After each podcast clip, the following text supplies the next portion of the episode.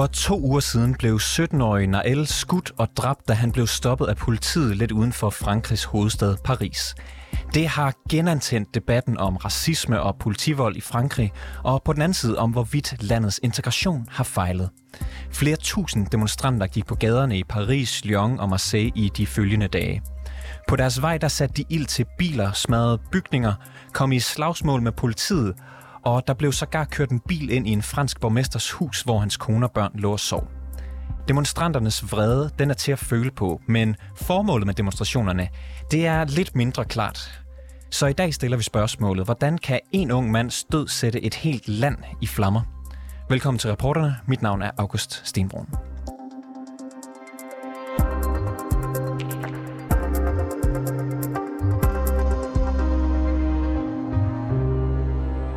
Weekenden efter, at 17-årige Nahel blev skudt, så blev 45.000 politibetjente sat på gaden, og 3.000 mennesker blev arresteret i de første 5 døgn efter den unge mands død. Men hvorfor har lige præcis det her dødsfald udløst så voldsomme reaktioner?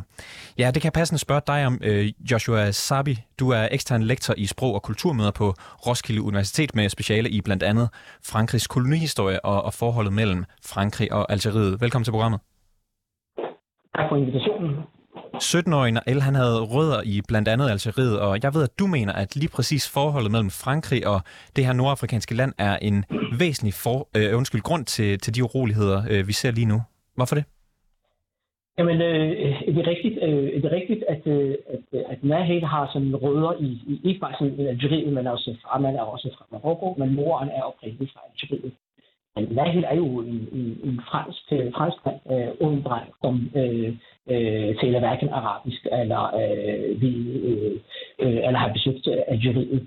Men alligevel, det som Nahels drab, og så den specifikke hændelse, er ikke overraskende i forhold til det, man kender for eksempel forholdet internt mellem staten som Frankrig, men også Frankrigs minoriteter, især fra Nordafrika, som har en meget kompliceret forhold, som går helt tilbage til kolonitiden. Du nævnte for eksempel i forhold til Algeriet, ja, vi skal se altså en del af demonstranterne, både som dem, der var på i gaderne, men også på sociale medier. Vi kan høre for eksempel, at nu er der en del af disse mennesker, gør krav på det algeriske spørgsmål igen og igen, hvor at vi mener, at det algeriske spørgsmål fra kolonitiden er ikke blevet løst og besvaret. Og det derfor er jo det her bare sådan et eksempel på sådan på flere, som vi har kendt på det patent forhold mellem Frankrig som stat, men også dansk koloni. Så den her unge mand stød altså blev en form for udløsende faktor for en længere frustration mellem Algeriet og Frankrig. Er det korrekt forstået? Præcis, ja. Yes. Og kan du forklare lidt, hvad den bunder i, den her lange frustration? Og den lange frustration ligger altså delvis, når man kigger på Algeriet, som det er rigtigt nok, altså Algeriet er blevet som uafhængig af sin uafhængighed, altså formel uafhængighed, ikke reel uafhængighed, så Frankrig i 1962, men stadigvæk er det særlige forhold, og så Frankrigs tilstedeværelse på forskellige måder, altså især lige der helt op til i 1966, har sådan kompliceret lige præcis det her forhold, og Frankrig har ikke formået lige præcis at sige undskyld til 130 års tilstedeværelse, altså i Algeriet, og de forfærdelige ting, som Frankrig har udsat Algeriet for, i hvert fald. Især når man tænker på, lad os sige, de forsøg på udløse for eksempel atomvåben og alt det, men også den diskrimination, som Algeriet for eksempel, eller folk fra Algeriet har været udsat for. Alt det, som man kender fra den fortid, Frankrig har ikke formået at sige, undskyld til folk fra Algeriet. Frankrig, også det ikke mest, Algeriet er ikke mest eksempel, også fra som de tidligere kolonier altså i Afrika, inklusive også Marokko og Tunesien og Afrikas syd for Sahara. Frankrig har ikke, det er rigtigt nok for eksempel, at det er sådan, det er paradoksalt, at rent akademisk, vi finder som masser af forskning, hvor forskning går på at kritisere lige præcis den her koloni, eller fransk kolonis historier, når man går helt i bunden til den måde, Frank har behandlet folk dernede, den diskriminerende politik over for folk i disse kolonier, men samtidig Frankrigs påståstatisk, den skal jo være demokratisk og ikke lade som stå for de universelle principper for menneskerettigheder. Og det er det, folk kan ikke forstå, men det er nu, at Frankrig kan ikke fortsætte med at lave den her dobbeltspil, især når man tænker på varekolonier. Så når du kigger på de uroligheder, der foregår i Frankrigs gader lige nu, hvordan kan man så se, at den handler om kolonihistorie? Jeg kan sige det så meget tydeligt, fordi når man kigger på det folk siger på gaden, så når man kigger på og hører, hvad folk siger, de for eksempel sådan, både på fransk og sådan på arabisk, hvor folk siger, at det er, vi har ret til at hævne os på Frankrigs fortid, fordi Frankrig har ikke sagt undskyld til folk fra Algeriet. Det man hører, men også som svar på den interne strukturelle racisme, som gennemsøger hele franske establishment og også samfund. Især når man kigger på den her etniske konfiguration i selve Frankrig. Og som du har nævnt de tre store byer, blandt andet Paris, Lyon og Marseille, og som forstanderne, vi finder for eksempel, at det hvor indvandrere med en anden etnisk baggrund, især fra Nordafrika, det er de beboere. Men disse forstande, det ligner faktisk den forrige kolonierne i Afrika i vores. Det er det, hvor at disse kolonier internt, det vil sige forstanderne, bliver marginaliseret på økonomisk, de har adgang til lad os sige, til gode jobs osv. Men det, hvor at Frankrig kan hente sin billige arbejdskraft i samfundet.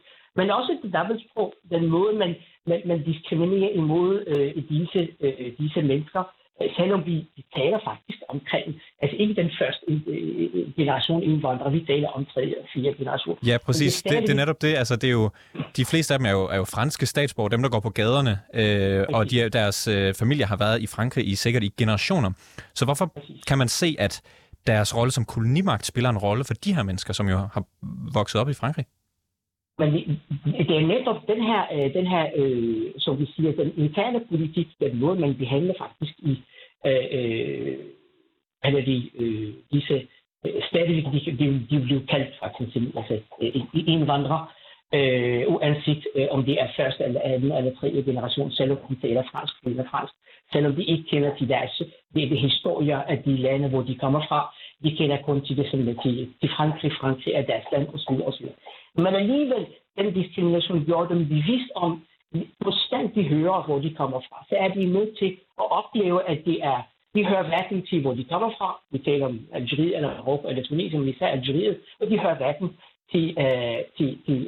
til Frankrig. Og det der limbo-situation, hvor de hører hverken til en eller anden samfund, gør det faktisk, at det er nemmere for dem at gøre krav på. Den her, når de ude demonstrerer, så er de udtrykker deres frustration at være diskrimineret ved at gøre krav på eller påkalde lige præcis den her koloni, eller frankisk kolonitid. Og det er gennem den historik, disse historier, disse narrativer, de udtrykker deres frustrationer. Fordi at det er netop, at det er den almindelige generelle diskurs i Frankrig lukker disse mennesker ind for den her kategori, at det er indvandrere uanset, altså de vil indvandrere uanset hvad, og det er lige meget, hvor meget de gør for også at vise, at de er franskmænd på de vilkår, også de har krav på at nyde lige præcis den her demokratiske trinighed. Det vil sige, altså, fraternité, liberté, égalité osv. osv. Men de kan se i deres daglige liv, den her trinighed kan ikke omsætte det i noget positivt. Og det, hvis vi lever i den her virtuelle verden, det bliver holdt fast i. Joshua, FN, de udtalte jo kritik af Frankrig tidligere i år. Kan du forklare, hvad det var, de kritiserede? Netop, det er det, som når man hører for eksempel i maj måned, hvor FN, altså menneskerettigheden for eksempel, eksempel i retten til Frankrig. Altså en rapport, hvor de kritiserer netop Frankrig omkring altså, menneskerettigheder, især i forhold til sikkerhedsspørgsmål, hvor de sikkerhedsstyrker i Frankrig, den måde, de bruger altså raceprofilering, for eksempel af indvandrere af afrikanere, men også den måde, for eksempel de race, både sprog og racisme, gennemsyrer især administrationen. Og vi taler ikke om almindelig befolkning, men vi taler faktisk om, det er de strukturelle administrative racisme, hvor at FN rette med klare eksempler, hvor at de tidligere kolonier blandt andet har været med til at formulere disse kritiske punkter i den rapport, som FN har sendt til Frankrig. Hvis de problemer, vi ser nu, bunder i den her kolonihistorie, og FN udtaler kritik, det lyder som om, der er store spørgsmål. Hvad skal der til for, at man kan løse de her spændinger? Jeg tror, at vi skal gå væk fra den her sikkerhedsløsning.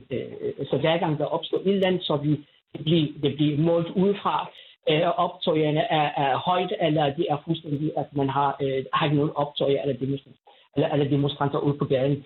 Og så man betragter det som en sikkerhedssucces. Vi skal gå væk fra disse løsninger, og begynde især Frankrig, men Frankrigs eksempel kan vi ikke også, som sagt, eksempel for os andre, altså her i Vesten. Frankrig er nødt til at se direkte i øjnene og være ærlig, og så har sådan samlet mod, og se den her kolonitidshistorie i øjnene, og begynde at konfrontere det. Både i forhold til, at det bliver sådan, omsættet i undervisningsmateriale i skolerne, og så man skal være ærlig og ikke bange for og snakke om Frankrigs forfædre, hvordan de har behandlet disse mennesker og i kolonierne, men også hvordan danne i sådan en eller anden strategi, for at få rent undervisningsmæssigt, blandt andet i uddannelse og så videre, hvordan man går derfra Joshua Sabih, inkluderende. Ja. Det var alt, vi nåede i dag. Du er ekspert i Frankrigs kolonihistorie. Tak, fordi du var med i programmet. Tak lige måde. Hej. Og så kan jeg byde velkommen til dig, Jacob Dahl Rendtorff. Du er professor ved Institut for Samfund og Erhverv på Roskilde Universitet. Vi hørte lige, at din kollega forklarer, at urolighederne i Frankrig lige nu er en konsekvens af Frankrigs historie som kolonimagt. Deler du samme analyse?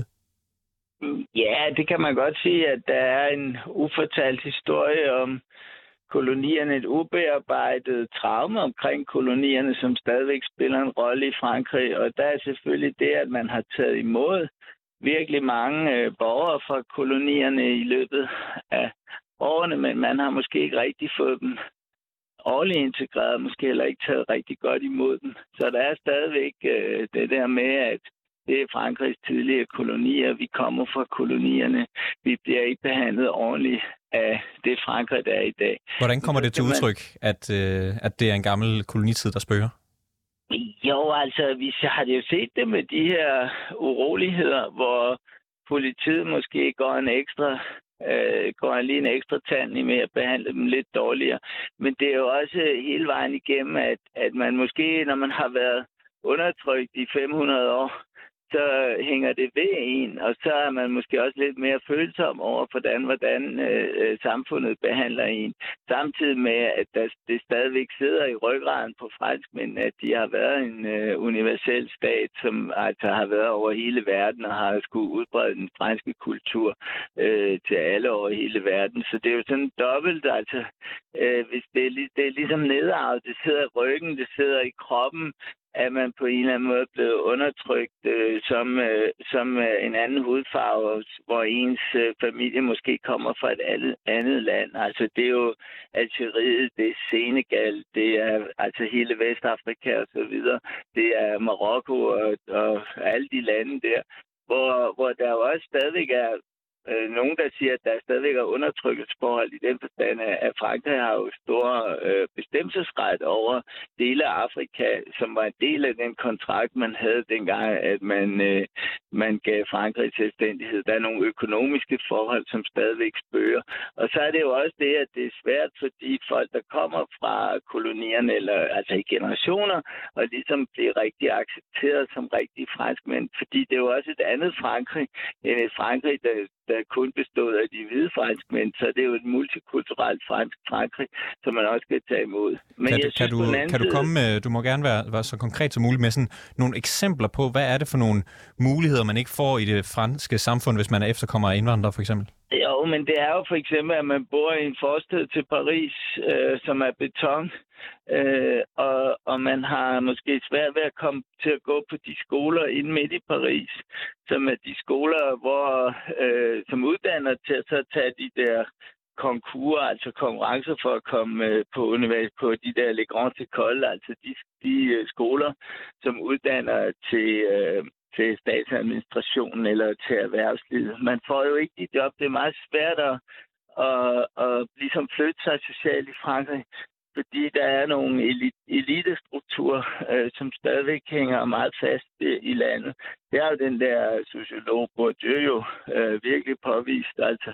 Og han kom jo fra det franske landområde. Han var en franskmand, som kom fra landområdet, men det var virkelig svært for ham at avancere, hvor han har gjort meget ud af de der klasseforskelle, som er i Frankrig. Der er på mange måder en elite, som styrer landet, som det ligesom er svært og som er svært tilgængeligt, og som fastholder magten i landet. Og hvem har ansvaret for, at det ser sådan ud?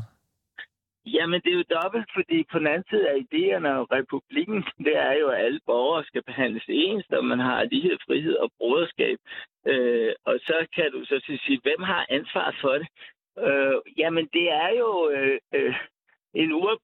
Jeg tror, at det der med den ubearbejdede kolonifortid, den spiller en stor rolle.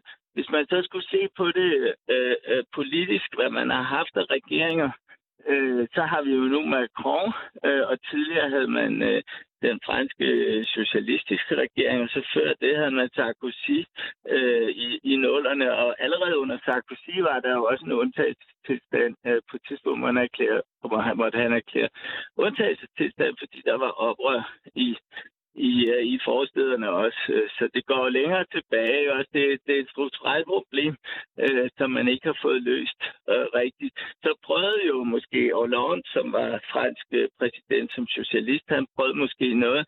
Og så var der jo Macron, og Macron kom jo faktisk til, hvor han sagde, at nu ville han genskabe republikken, og der skulle virkelig være fokus på det franske, og det franske havde jo også en bestemt kultur og historie, og det var vigtigt at samle franskmænd der. Han forsøgte jo både at samle centrum-venstre og centrum-højre, og der kan man sige, at det er ikke rigtig lykkes, og det er måske fordi, han er så fokuseret på det, man kunne kalde en neoliberal politik, som jo meget handler på om at effektivisere staten, effektivisere produktionen, effektivisere borgernes personlige ansvar. Men det er måske svært, hvis borgerne føler sig på randen af samfundet, og egentlig føler, at de har ret få muligheder. Så der må man sige, jamen måske skal man også tænke lidt på Frankrig. Har en politisk kultur, der i årene igennem også har bestået af revolutioner og demonstrationer. Det går helt tilbage til den franske revolution, hvor det var jo et oprør, og der har også været 5 republikker. Vi er i den 5. republik siden da republikken blev indstiftet. Det betyder jo, at hver gang er der blevet lavet en ny forfatning, fordi der har været noget, der ligner en revolution. Så Frankrig har en politisk kultur, der meget består af demonstrationer, og ligesom man forsøger at mobilisere sig, når man er imod det, der sker magten. Og det er så også her, dem, der ser det som de undertrykte fra de tidligere kolonier. Ja, og lad mig lige bryde ind en gang. Altså, du siger, at de her mennesker har været undertrykt i 500 år, men man kan sige, at de fleste af dem er nok unge mennesker. De er nok ikke helt så gamle. Altså, de er jo opvokset i Frankrig af franske statsborgere og går på gaden. Og når man så står måske og kaster en brosten ind af et vindue, har man så ikke selv et ansvar for, hvordan det ser ud? Jo, altså det er jo en man kan sige, det er en meget uproduktiv situation, man har havnet i. Og der har jo også været folk, der har sagt, at det simpelthen er ballademager. Og der kunne man jo sammenligne det med for eksempel 68. Der var jo oprøret i 68, som jo handlede meget om, at nu skulle de unge have en frihed, der man skulle gøre op med forældregenerationens sådan fastlåste normer. Og man talte jo om, dengang talte man om fantasien til magten og sådan noget i 1968. Og der er det her jo på en måde et helt andet, hvad kan man kalde det, nærmest nihilistisk oprør. Også det er folk, der bare laver ballade, også der er ikke rigtig nogen visioner bag. Og så kan man jo tolke det på to måder. Også man kan tolke det som det franske højre, og måske også store dele af middelklassen, siger, jamen det er jo bare nogle ballademager, og det har de egentlig ikke ret til, og de har slet ikke ret til at udøve den vold, og det går jo også ud over lidt tilfældige personer, så det kan jeg slet ikke retfærdiggøres etisk. Og det er jo også rigtigt, altså at de har klart et personligt ansvar, og der skulle jeg ved ikke, om man kan undskylde det, men dem, der forsøger at undskylde, det vil jo sige, at det prøver at tale om en eller anden desperation, osv., og at vreden og frustrationen udtrykkes på den måde. Men man kan sagtens sige også, at man må tilbage og sige, jamen det går ikke på den her måde. Og der kan man jo sige, hvad kan man gøre der? Hvorfor er der kommet den type af politisk kultur i Frankrig? Man havde det jo det samme med de gule veste. Det var jo også det, at de besatte forskellige ting, og så førte det så til mere eller mindre kaotisk vold her der i gaderne. Og det var jo også det samme helt tilbage til den undtagelsestilstand, der var under Sarkozy. Og der må jeg sige, der har Frankrig jo en udfordring om at få skabt en anden politisk kultur. Dem, der forsvarer det, de siger, jamen det er fordi, at man er nået i en situation, hvor man synes, man slet ikke har noget at gøre, man slet ikke kan gøre noget, og derfor kommer der sådan et desperat udtryk. Du nævnte tidligere, at de her, at Frankrigs politiske kultur ligesom er bygget på en række af revolutioner, og så urolighederne i den her omgang startede jo med en meget konkret begivenhed. En betjent skyder og dræber 17-årige Nahel i en forstad til Paris. Men jeg ved, at du også ser en form for sådan diffus vrede i den franske befolkning, som også kommer til udtryk ved de her voldelige optøjer. Kan du ikke forklare, hvad du mener med det? Altså, jo, det kan man jo godt sige. Det er det, hvis man nu skulle brede det ud, så kan man jo se det i sammenhæng med de andre politiske begivenheder, der har været i Frankrig. Altså, der har jo været de gule veste, hvor det var ligesom landbefolkningen og dem, der levede et sådan helt almindeligt liv, der også kom med sådan et diffust oprør. Og så har der jo senest været i forbindelse med den franske pensionsreform, hvor Macron jo ville hæve pensionsalderen, som vi jo også gør i Danmark osv., indføre sådan helt almindeligt noget, der lignede det samme, som vi gør med, at vi mener, at vi skal arbejde mere osv. Og det skabte jo også en kæmpe protest. Og så har man jo også fagforeningerne en lille gruppe af folk er medlemmer af fagforeningerne, men det er nogle meget stærke fagforeninger, som er godt organiseret, og som jo for eksempel kan lamme transport, kan lamme lufthavne, kan virkelig lave nogle meget hårde demonstrationer, som er sårbare over for samfundet. Og der kan man sige, at den her sidste begivenhed, den hænger jo nok lidt sammen med den, at der er en generel frustration i Frankrig blandt de lavere klasser, eller hvad kan man sige, dem, som ikke har så mange penge, dem, som er lidt fattige. Frankrig tæller jo selvom lidt klassepopulære. Man kalder jo også de der forsteder der, les quartiers populære. Og det viser populære, det betyder så mere folkeligt, men jo også de lavere klasser. Så der kan man jo allerede se på en eller anden måde, der ligger noget nedsættende i det ord. Så det er vel dem, som ikke har så mange muligheder i samfundet, som her ser nogle muligheder for at gøre, om opmærksom på deres vilkår. Du sagde tidligere, at Macron han ligesom kom til magten blandt andet på et løfte om at ville løse nogle af de her problemer. Det lader til ikke er sket. Bærer Macrons præsidentskab en del af skylden for de uroligheder, vi ser lige nu? Der var mange, der havde meget store forhåbninger til Macron.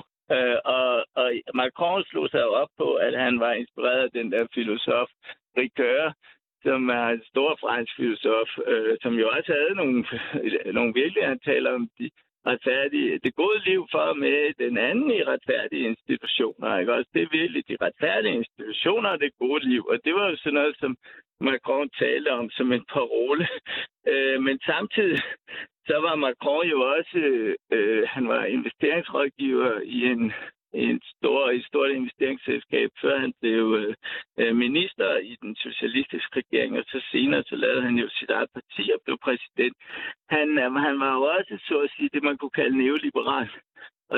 Og det neoliberale, det betyder jo, at man fokuserer på den enkeltes ansvar og på den enkeltes så at sige, økonomiske indsats, og staten skal ligesom presse borgerne til at producere mere. Og det er jo for mange franskmænd skældsord. Og der sætter de det neoliberale over for republikken, altså hvor republikken er det om at skabe det fælles bedste, og også måske have nogle sociale understøttelser af de enkelte borgere og sådan noget. Og der er der mange, der ser Macron som en forræder. Altså han har vendt sig fra republikken mod det neoliberale. Og hvordan kan det her og de her uroligheder så påvirke Frankrigs næste valg? Det er jo... Der er jo for eksempel det, at der er jo også en højreorienteret kritik. Og det er jo den, der siger, at vi skal have lov og orden. Vi skal ikke have så meget indvandring. Det er indvandrerne, der er uansvarlige. Det er ballademager. Og dem skal vi af med, og vi skal i øvrigt også genskabe den franske nation, som den var, dengang den havde kolonierne. Og det er jo Le Pen og Front National, der står for det. Og men nogen kunne sige, at det her er igen en ligesom noget, som de kan bruge til at sige, jamen nu må vi endelig få skabt lov og orden. Så er der på den anden side det, der hedder La France en soumis, som er venstrefløjen, som jo er en radikaliseret venstrefløj, og som jo netop er meget kritisk over for Macron, som de netop siger, de der neoliberale, og at de ser Macron som forbundet til storkapitalen og de rige eliter, og han ikke gør noget for de fattige og indvandrerne. Og der er så spørgsmål om den der venstrefløj, den kan blive stærk nok, men den er stadigvæk ret radikaliseret, ligesom Le Pen jo er. Jacob Dahl Rendtorff. Så radikale yderfløjer, ikke også? Så spørgsmålet er, om der kan bygges op et alternativ venstre, centrum-venstre alternativ til Macron, enten på venstrefløjen eller på højrefløjen. Jacob Dahl Rendtorff, professor ved Institut for Samfund og Erhverv på Roskilde Universitet. Det var alt, vi nåede. Tak, fordi du var med. Tak. Og tak, fordi I lyttede med til Reporterne i dag. Bag dagens udsendelse var Edgar Mille Ørsted er redaktør, og mit navn det er August Stenbroen.